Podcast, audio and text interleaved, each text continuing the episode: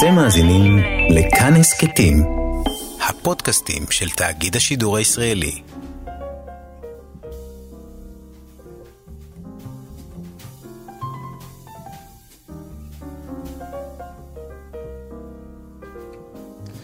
שלום לכולם, צהריים טובים. ברוכים הבאים להתבודדות, כאן ברדיו כאן תרבות. אנחנו באולפן יאיר אסולין ומיכאל חסון במסענו אל עבר השבוע, שהיה ושיהיה. הלא, כן. הלא פשוט. לא, על שני... ברגע אחד. כן. הופך ללא פשוט. כדאי שנציף את זה כבר עכשיו, כי שנינו הלומים במידת מה. אמ, דביר סורק שקשור בצורה ישירה ועקיפה לתוכנית הזאת, ולשנינו אמ, נרצח. ולנדב אלפרין. ולנדב אלפרין שעורך של התוכנית. ואנחנו ככה, אני חושב שאנחנו, אני, אני עוד שמה, עם כל הסיפורים והעדכונים וה... לא, גם יש משהו ב... בסוף יש לנו תוכנית לתשעה באב, ופתאום אתה רואה את ה... כשהאבל הופך להיות מוחשי וקונקרטי, אז, ה... אז כל הרעיון של אבל מקבל אה, משמעות אחרת לגמרי. כן, אני תמיד חושב על זה שכשהיינו ילדים, איכשהו קיץ היה קיץ אה, עם דימוי של אה, אבטיח וגבינה בולגרית וים. ואיפשהו בעשור הקודם התחילו, קיץ נהיה זמן של המלחמות ושל האירועים הקשים והלא פשוטים וה... שוב פעם עזה ושוב פעם לבנון ושוב פעם כן. חטיפות ושוב פעם דברים וכאילו הקיץ תמיד בדימוי שלי היה מין משהו שהוא פתוח ומשוחרר ומאושר הופך להיות יותר ויותר לא פשוט כבד, כבד. מעניין. טוב, אז אה, אנחנו נראה לי קצת זה ככה, הזאת, כן. בדיוק. אני חושב ש- אני חושב שבלי קשר, תכננו להיות באווירה הזו בהקשר של נכון. תשעה באב, אבל זה יהיה, אני מניח שזה ילווה אותנו במסלול הזה. אז אנחנו נתחיל בחברים של נטשה. ונדמה לך שאת מושפעת מצנועותיי. את חושבת אני זה שמוביל. לא מחפש את הצדק, כמובן זנחתי רוב עקרונותיי. מה יהיה? ערפל מכסה את השביל. זה אחרת כשאת פוסעת בין זרועותיי. משתדלת, וזה בוודאי מועיל. לא מוצא את התוכן, מזמן זנחתי רוב מטרותיי. מה עכשיו? עשן עוטף את השביל.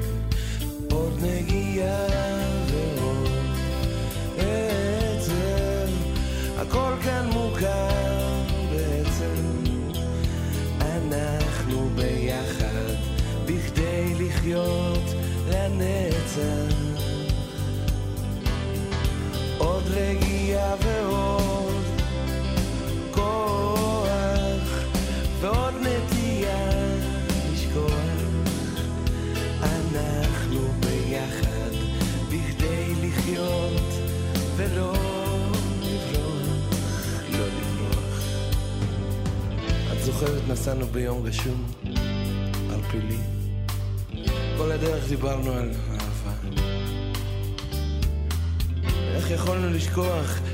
שהייתי שלך והיית שלי?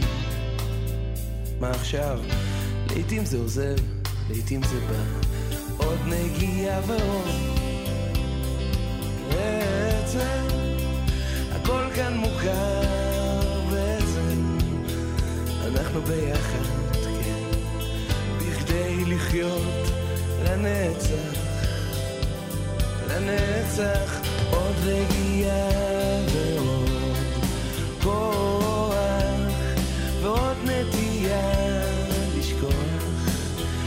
אנחנו ביחד בכדי לחיות ולא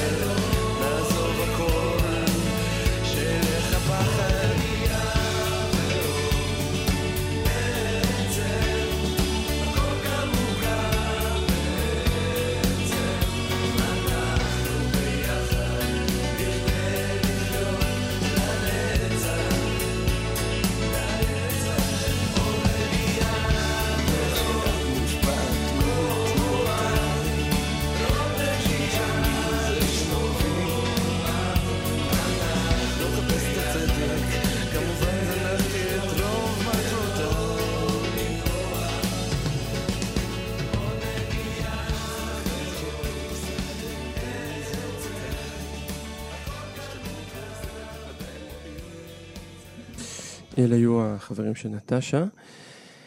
אה, אנחנו מציינים עשור לפטירתו של עמוס קינן, שאפשר להגיד שהוא ידיד המערכת כן. באיזשהו מובן, או לא, לא ידיד, אפילו, מה, אתה יודע, מאבות המזון. אבות המזון. מאבות המזון.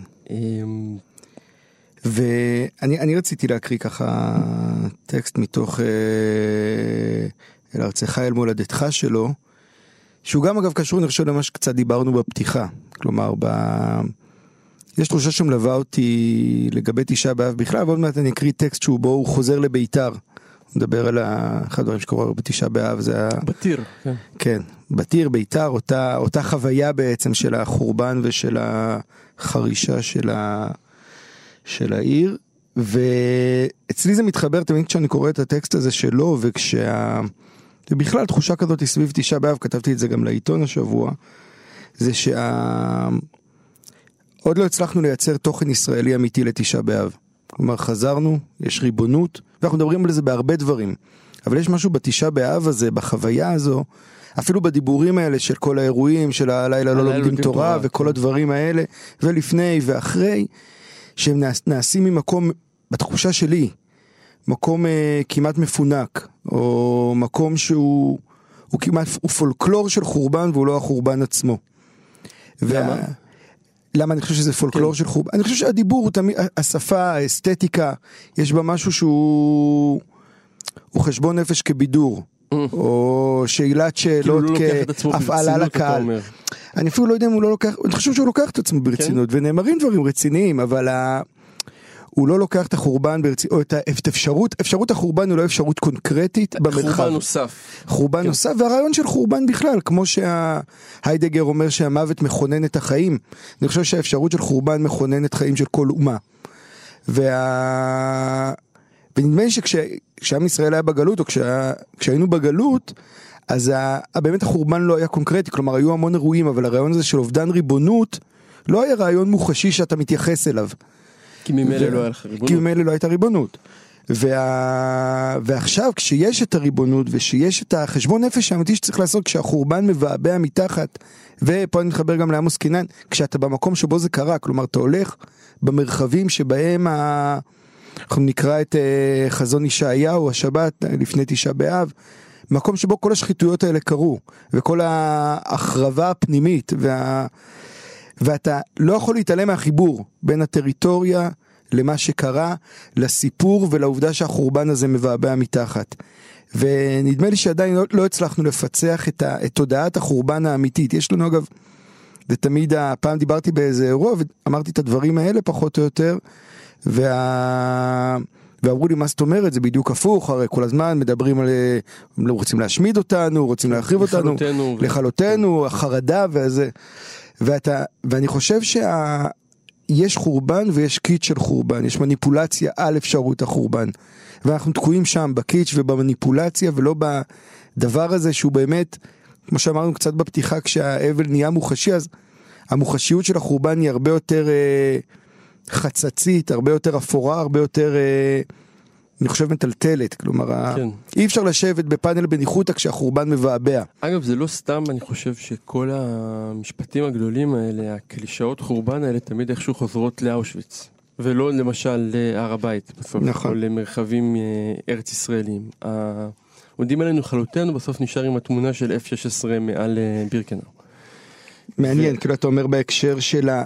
נשאר במקום שהוא היעדר הריבונות. היעדר ריבונות. אנחנו תמיד כלומר חווים היעדר את זה- אחריות. כן, אנחנו חווים את זה כמי שהפעם יש לנו מי שיגן עלינו, אל מול הזרים ש...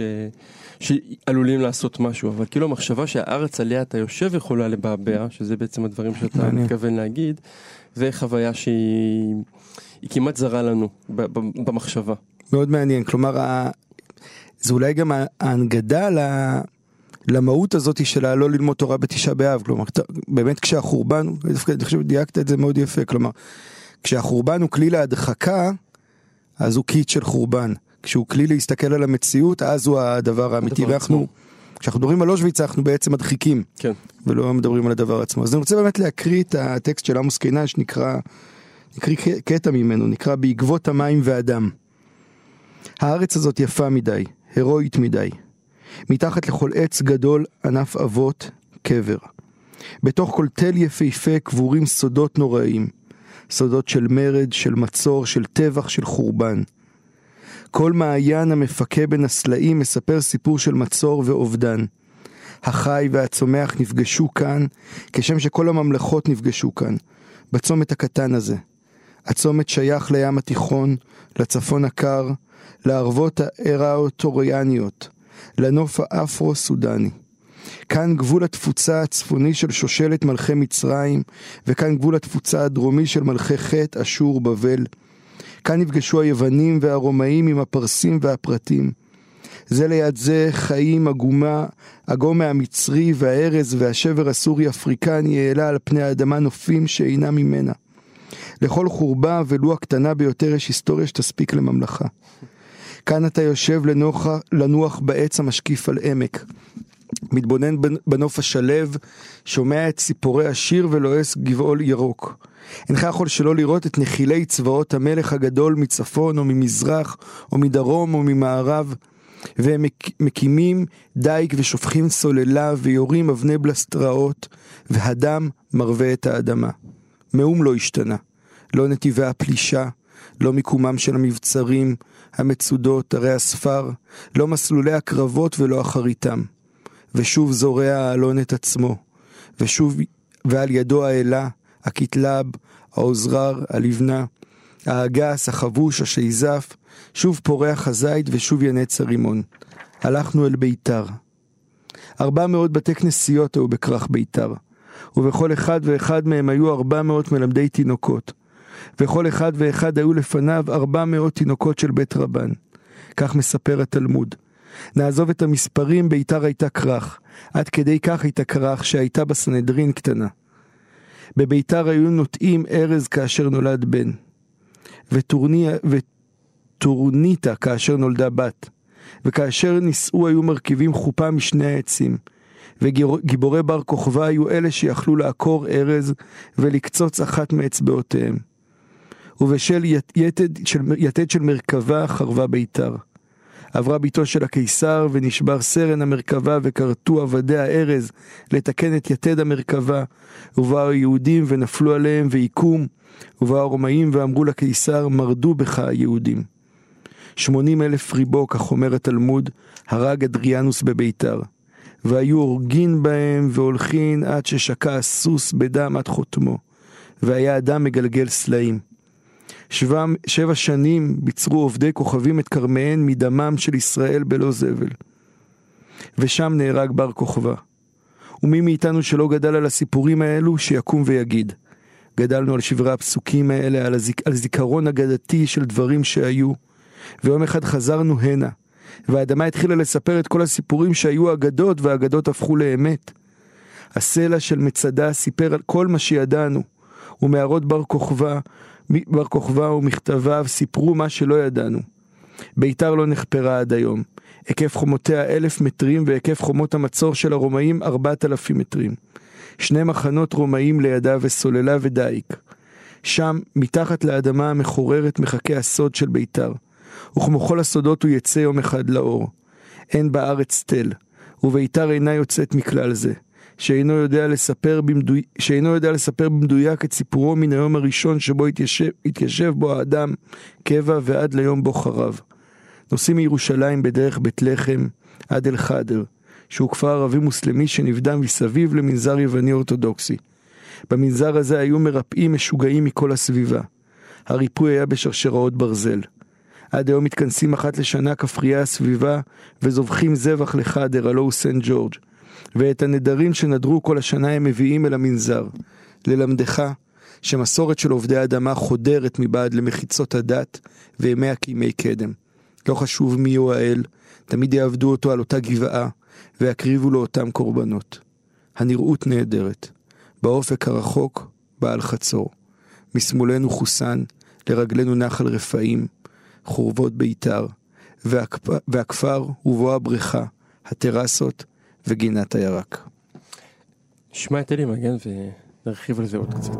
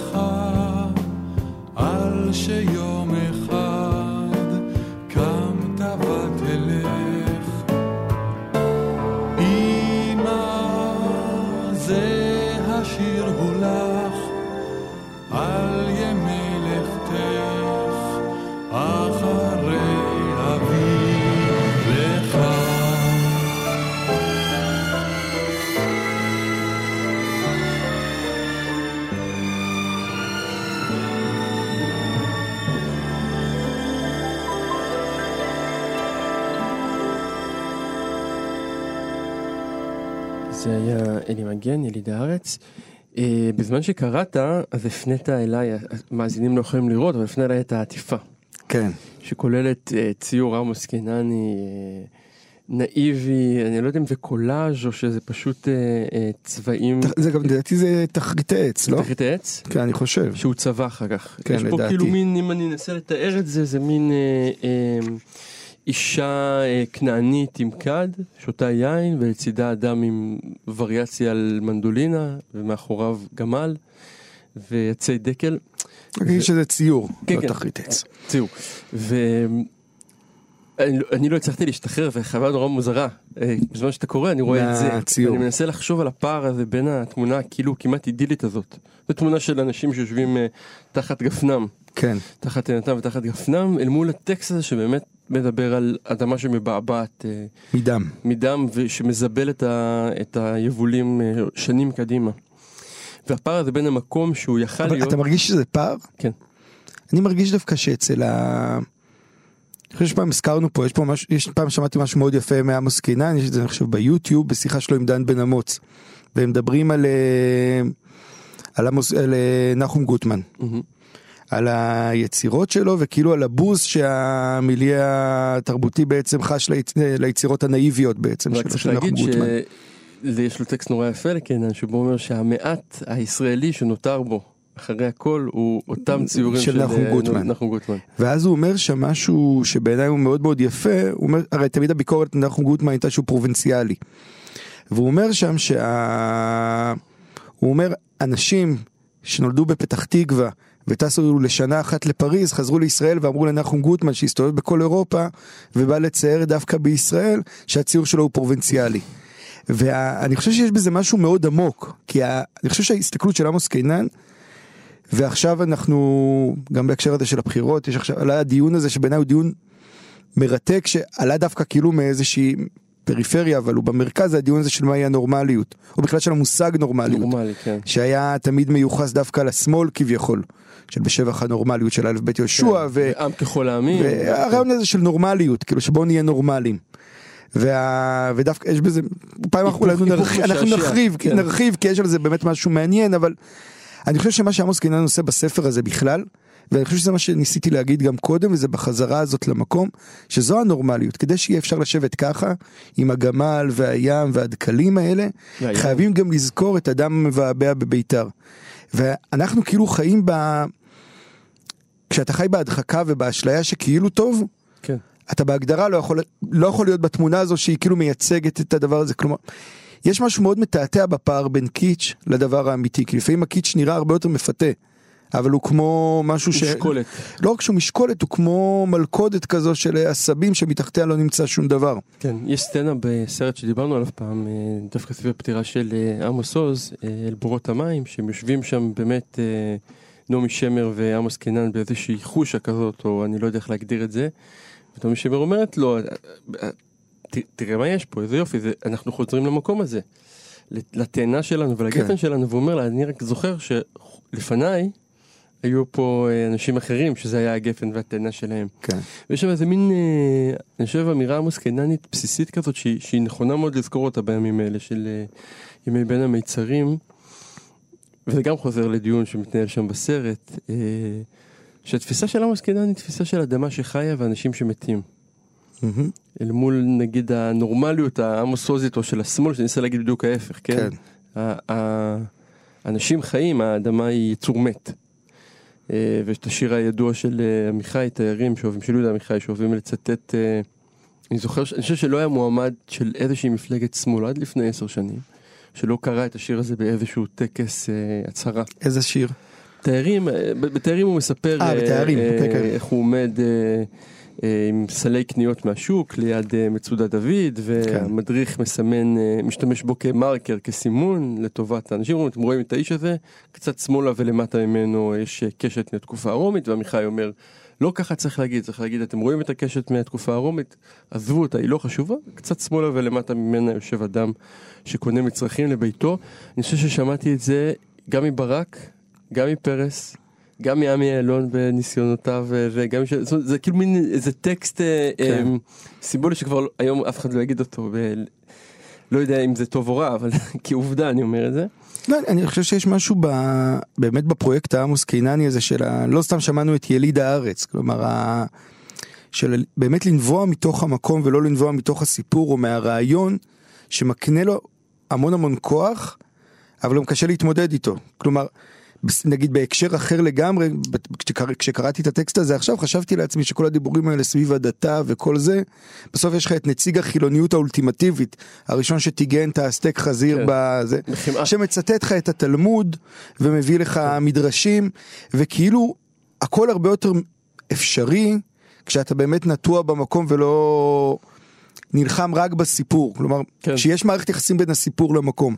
אני זוכר שהיה סצנה שהייתי שותף לה פעם במין מחנה של בני עקיבא, שהביאו, אני לא רוצה להשתמש בשם המפורש, הביאו אה, דמות אה, חשובה מתוך עולם ההתיישבות, והוא התחיל לדבר השם על... המפורש זה יפה אגב. כן, אה? הוא, הוא ביקש לדבר על אהבת ארץ ישראל ותורת ארץ ישראל והמון דיבורים קוקניקים.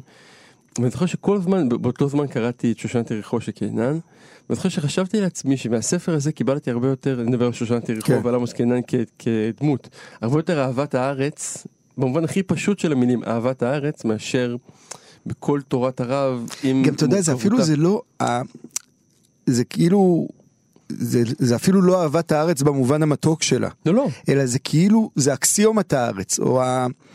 יש, יש אצלו משהו שהוא כאילו כל כך ברור, שזה, העוצמה, העוצמה של זה היא אדירה. זאת אומרת שכל האלה שבאים לשכ... הרי מה קורה היום? השיח ה- של האלה נגיד באמת, זה שיח שכל הזמן בא לשכנע אותך למה לאהוב את הארץ. כן, למה אצל צריך? קינן זה בכלל לא שאלה. הוא- לא, זה- כי אכן הוא יליד הארץ, כמו בדיוק, שאמרנו, הוא. הנייטיב שלא צריך לשאול על עצמו. שאלות. זה מעניין, לאן לאן הדברים הולכים. כן. אה, בואו נצא ליהודה פוליקר כן, ואז. דווקא נתחבר לדיבור שלך על בית. נכון.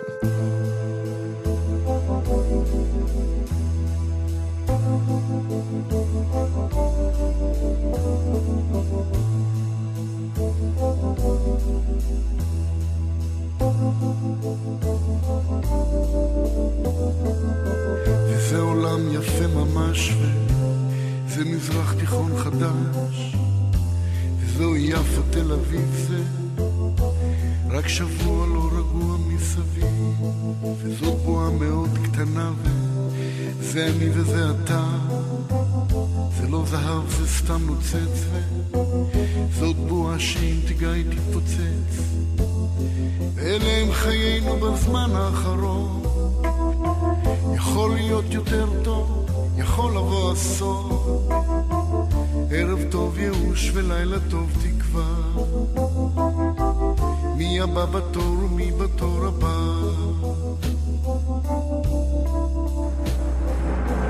זה רובה, זה מצלמה, וזה מצטלם כמו מלחמה. זה נשמע כמו יריות, ואין כמו יפו בלילות. זה לא האש, זה הגפרור, זה לא מקטרת, זה ציור.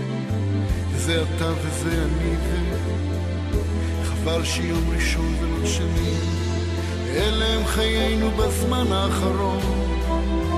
יכול להיות יותר טוב, יכול לבוא אסון. ערב טוב ייאוש ולילה טוב תקווה. מי הבא בתור ומי בתור הבא.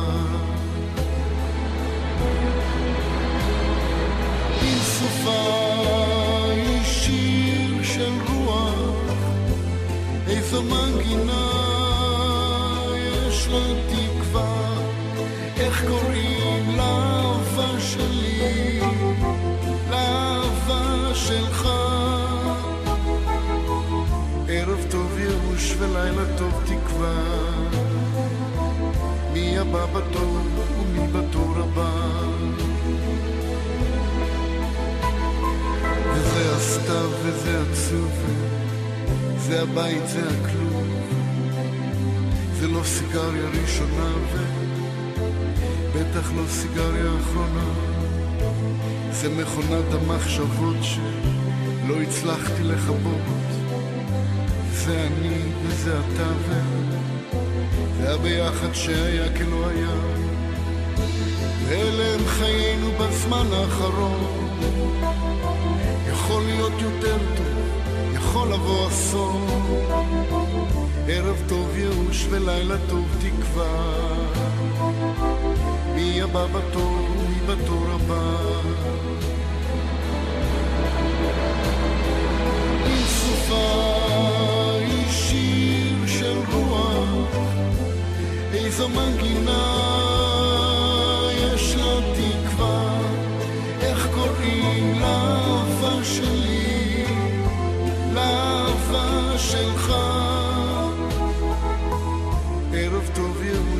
ייאוש ולילה טוב תקווה. מי הבא בתור ומי בתור הבא.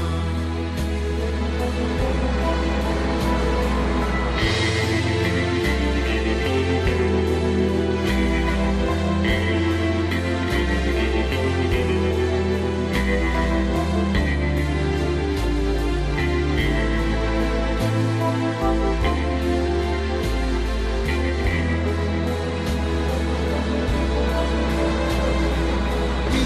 היא שיר של רוח, איזו מנגינה יש לה תקווה, איך קוראים לאהבה שלי, לאהבה שלך. ערב טוב ייאוש, לילה טוב תקווה, מי הבא בתור ומי בתור הבא.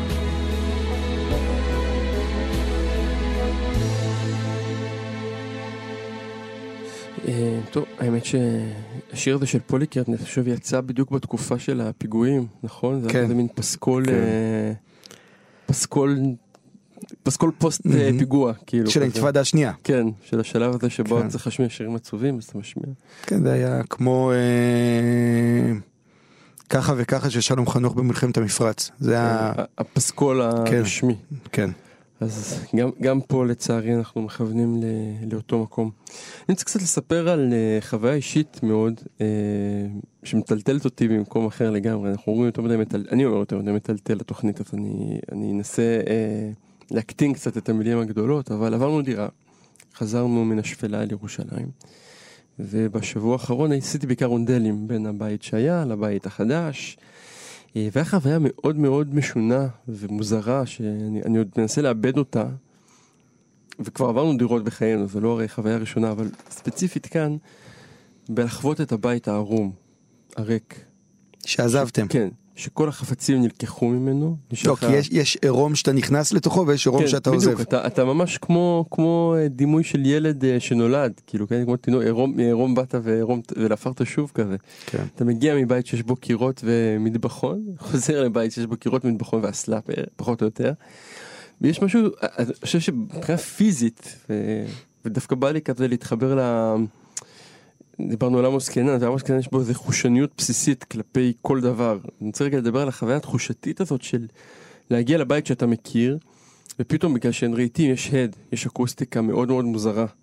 אתה כאילו שומע את עצמך במין הכפלות כאלה שלא נגמרות.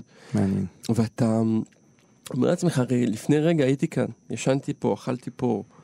לא ייחסתי חשיבות לכל הדבר הזה, הוא היה לא. כמו אוויר. בדיוק. ופתאום הכל מתרוקן, מה שנשאר לך זה, זה באמת הקירות, הריצוף פחות או יותר, הנוף מהחלון שנשאר אותו נוף, אבל כאילו זה משהו אחר לחלוטין.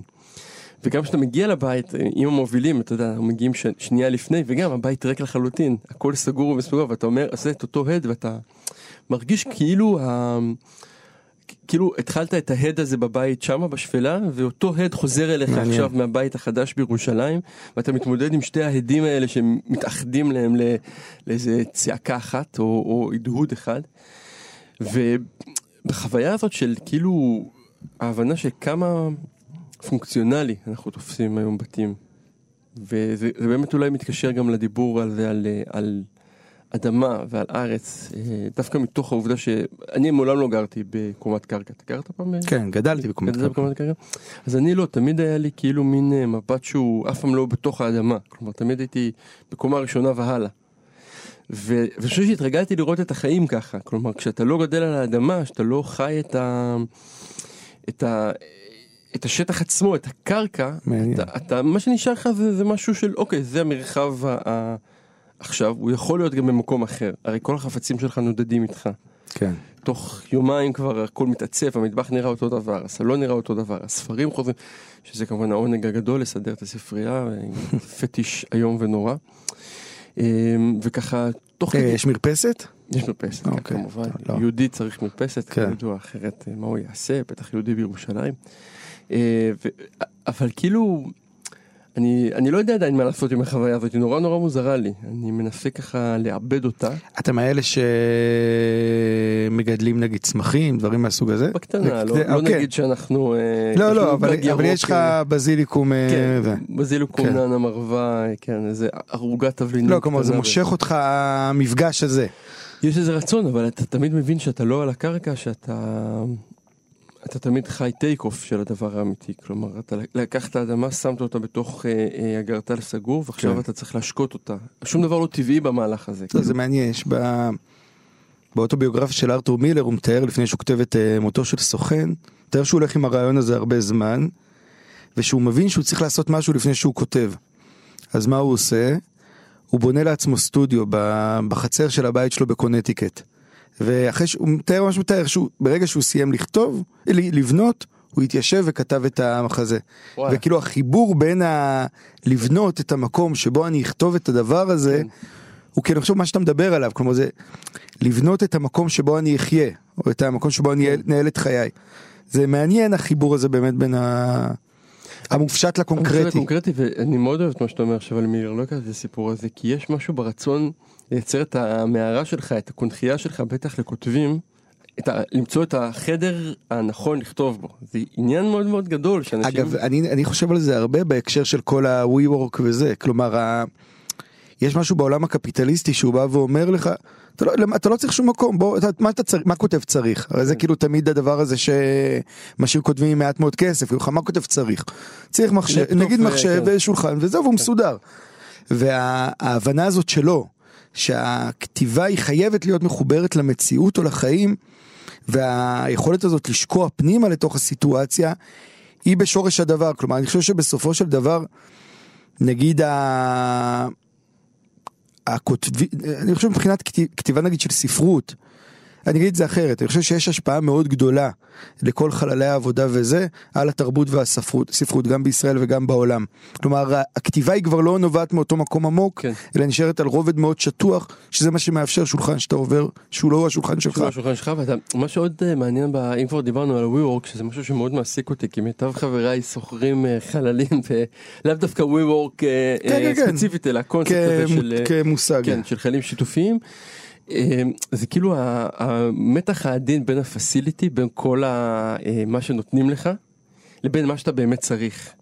ואחת החוויות המשונות, לא יודע כמה יצא לך להסתובב, זה נגיד התור הזה של אה, אה, ברז הבירה, כן? כן. אנשים הרי לא שותים, זה כמו מיץ עגבניות בטיסות של אל על כזה, שאתה אומר, מי לעזאזל? אבל איכשהו אתה נכנס, כאילו זה מין התניה כזאת, יש לך את האפשרות הזאת, אתה תנצל את הפסיליטי, כי אתה שילמת, מגיע לך, נכון? זה ראוי, ו- ופה, כן. למה לא? שכאילו משנה לך את כל התפיסה אל מול החוויה הביתית הזאת, שבו אתה כן דופק חשבון, ואתה כן אומר, רגע, אני צריך את זה, אני לא צריך את זה, כאילו, חוויה שהיא הרבה יותר מדודה מבחינת ה... כן, יש איזה... אה, שתי, שתי חוויות שאני אגיד בדבר הזה. אחד זה עמוס קינן, פעם קראתי שה... נראה לי שלומציון קינן כתבה. הבת, ש- כן. הבת שלו. שפעם היא באה עם חברים לבקר אותו בפריז, הוא היה בפריז משהו באיזשהו הקשר, והיא באה, הגיעה לשם חברים, ואחד החברים אמר לו, אני חושב שזה היה בפריז, ככה זכור לי בראש, קראתי את זה לפני הרבה שנים. אחד, אחד החברים אמר לו, תגיד, יש לך במקרה איזה ד- נייר שאתה לא, דף שאתה לא צריך, כאילו, כמו הביטוי הזה שאומרים כדי לכתוב משהו, אז היא מתארת שהוא לקח דף חדש, כימת אותו, דרך עליו עם הרגל, ואמר, קח עכשיו אני לא צריך אותו. וזה זה בדיוק ה-WeWork הזה. כן. כאילו, ה... כשאתה חי במציאות ש... אתה חי רק עם הדברים שאתה צריך, אז הכל אתה צריך. והמציאות שבה אתה, החיים הם לא... כשהמרחב הוא לא קיומי, אז גם החוויה שאתה מייצר היא לא קיומית. קיומית. ואותו דבר נגיד לי קורה הרבה כשאני אני לא מצייר או דברים כאלה, אבל אחד הדברים שהכי מחמיצים את ליבי באמת בעולם, זה שאני הולך ברחוב ורואה דיקטים כאלה יפים מדהימים שהיה אפשר לעשות עליהם יצירות אומנות אדירות. זרוקים. זרוקים, מושלך, אתה יודע, זה מושלכים. נגיד ארונות כן. או כל מיני דברים אתה רואה את מהסוג הזה. הפוטנציאל וכאילו... אני רואה את ונכמר הפ... כן? בדיוק אני רואה את, ה... את הדבר שהיה אפשר לעשות עם, ה... עם הכוח הזה. אני חושב שפעם קראתי שרפי לביא אני חושב ככה היה מדריך כאילו לא אל תק... טוב, הוא לא באמת- לקנות. באמת עשה כן. את זה פשוט לא, פשוט, כי הוא המדריך ממש מדריך לא לקנות חומרים, כן, ללכת ופשוט אותם. למצוא ו... ומעבר כאילו לחסכנות כביכול, יש בזה עוצמה ב... במהלך החודש יהיה לנו את השיחה עם אסף אביר, כן. וזה בדיוק אותו רעיון של בישול. אני, בדבר, בבישול אני מת על מתכונים שיודעים להשתמש במים שבהם בישלת את הדבר הזה כדי כן, להכין את הדבר הבא חדש. ולייצר כאילו איזושהי סינרגיה גדולה כי זה בעצם הרעיון של העולם. אז רק אני אגיד, אם כבר אה, אמרת שהטריק הכי טוב של אייל שני, למי שרוצה לדעת איך עושים כרובית נכון, קודם כל, סליחה על פינת הודית עכשיו, קודם כל עושים את ה... הרבה מים, הרבה מלח של הכרובית בתוך הסיר, מוציאים, נכון. בתוך זה מבשלים את העדשים או את הבורגול או מה שלא רוצים, בזמן שהכרובית עצמה יחד עם סומק הולכת, ושמן זית כמובן, הולכת אל התנור, והרי לכם אם אתם בזה הרגע מבשלים, זאת הזמנה. אני רוצה רק לסיים את האייטם הזה בשיר של אבות ישורון, שככה... יש לו המון שירי בית, כידוע, אה, אדם שאומנם יצא מביתו, אבל ביתו היה, הלך איתו בכל מקום כמו איזה שבלול. בסרט שלך יש את הקטע הנהדר הזה שאלית ישרון מתארת כמה היא התפתחה שהחברות היו באות בצהריים כן. והוא יושב עם פיג'מה. בסלון. פדיחה, כן, כידוע. אני רוצה לקרוא את אה, ברדיצ'בסקי בית, זה מהספר האחרון שלו ואין לי עכשיו, שהוא ככה הדהד גם את ההדהודים שלי מעבר הדירה. בית ברדיצ'בסקי 4. ארבע קומות. באים לשפץ. קודם כל בא הבולדוזר ונתץ את הקרקוב. זה דבר ראשון. מי שהוריד את הקרקוב, מי שעקר את חזית הבית, הצמידו המשפצים, כדוגמה למה שהיה, את דלת הכניסה. שם דבירלה נראית ששנאה את כל השכנים, כולל אתה. ואימה שבעלה התגרש ונדד למרחקי אמריקה להיות חזן.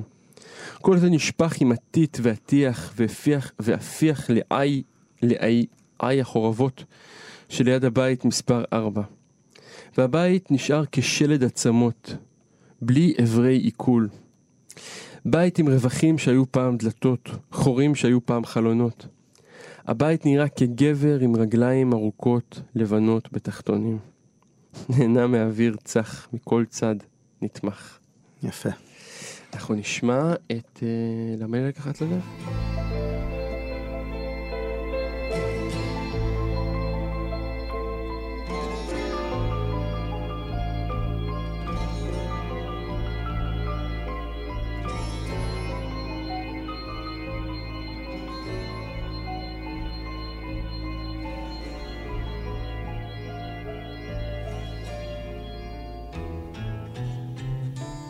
למה לי לקחת ללב?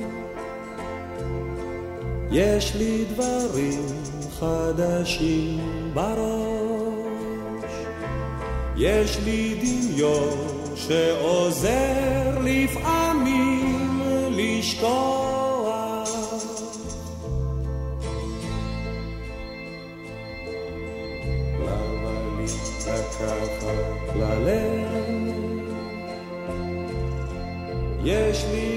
לי הרבה לאהוב מראש, יש לי תמיד חברים שעוזרים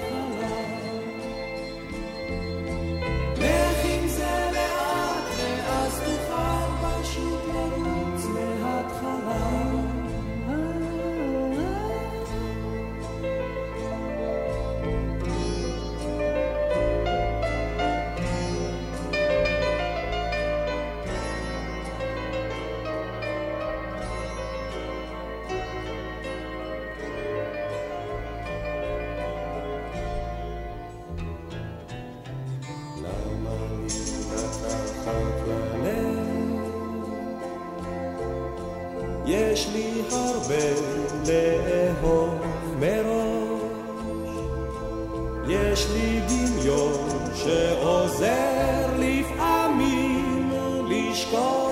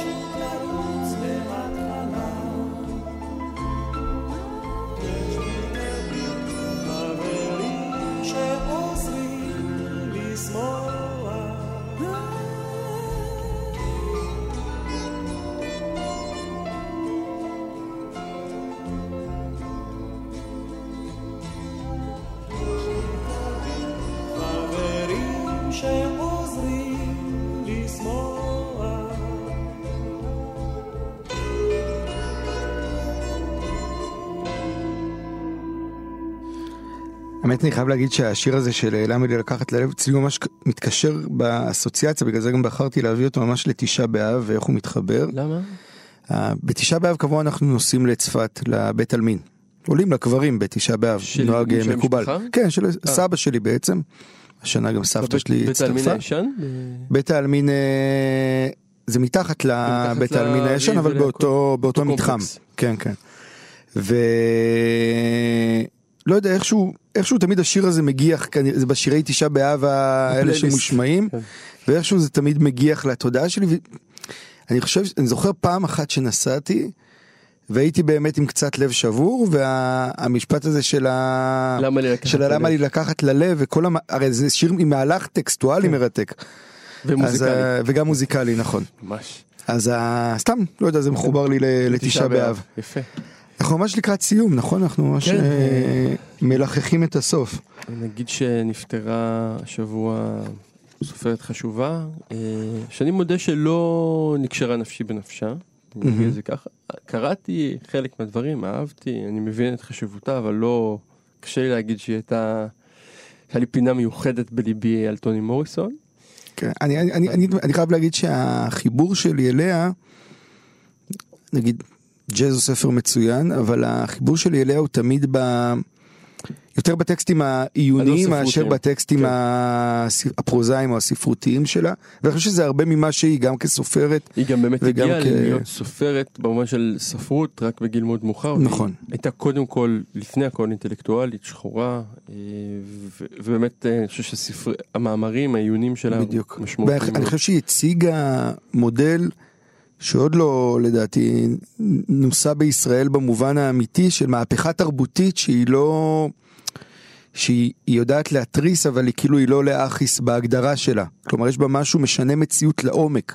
וראית את זה גם בתגובות עכשיו למוות שלה, את ה... את ה... כאילו את המשקל שהיא הצליחה ליצור לה, לעצמה בלי שהתגובות הפבלוביות יקפצו מסביב. יש איזו אוטונומיה מאוד חזקה בכוח שלה. אני רוצה להקריא, חשבתי להקריא יותר אבל אני אקריא פחות. על אה, קטע אבל מתוך הנאום נובל שלה. שבו היא רק נאום רק- נהדר, כן. נאום נהדר, רק אגיד שהיא היא מתחילה אותו בעצם בדימוי הידוע הזה שבכל התרבויות קיימות של אותו אדם שיחליט האם הפרפר יחיה או ימות, הציפור שביד תחיה או תמות, ודרך ה...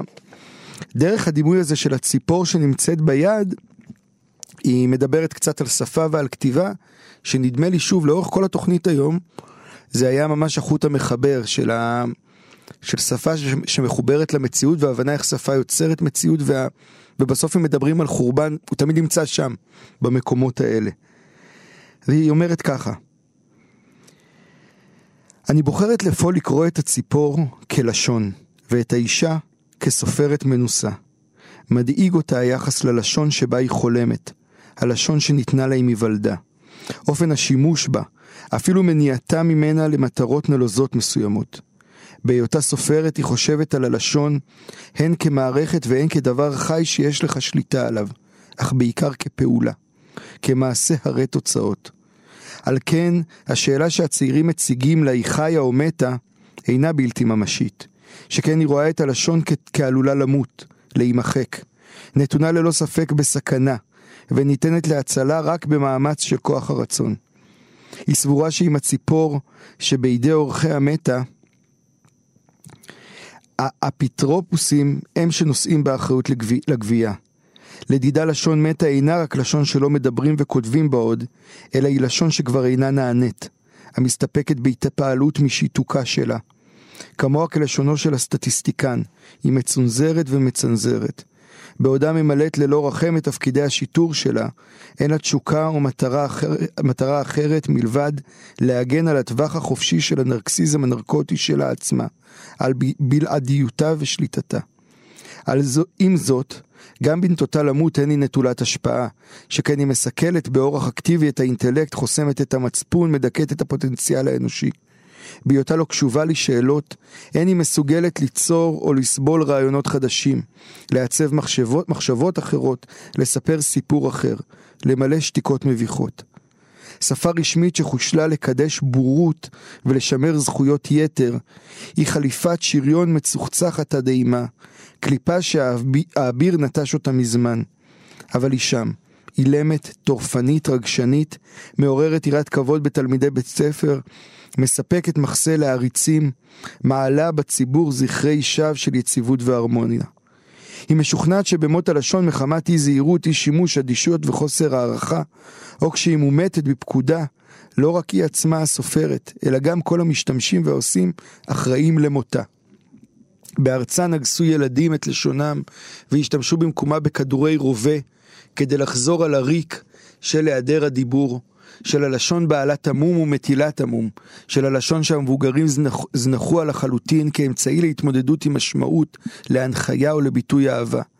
אבל היא יודעת שהתאבדות לשונית אינה רק בחירה של ילדים, היא שכיחה בקרב ראשי המדינה הילדותיים ובקרב סוחרי הכוח, שלשונם המרוקנת מותירה אותם בלי גישה למה שנותר מן האינסטינקטים האנושיים שלהם, שכן הם מדברים רק אל מי שמציית להם, או כדי לכפות ציות.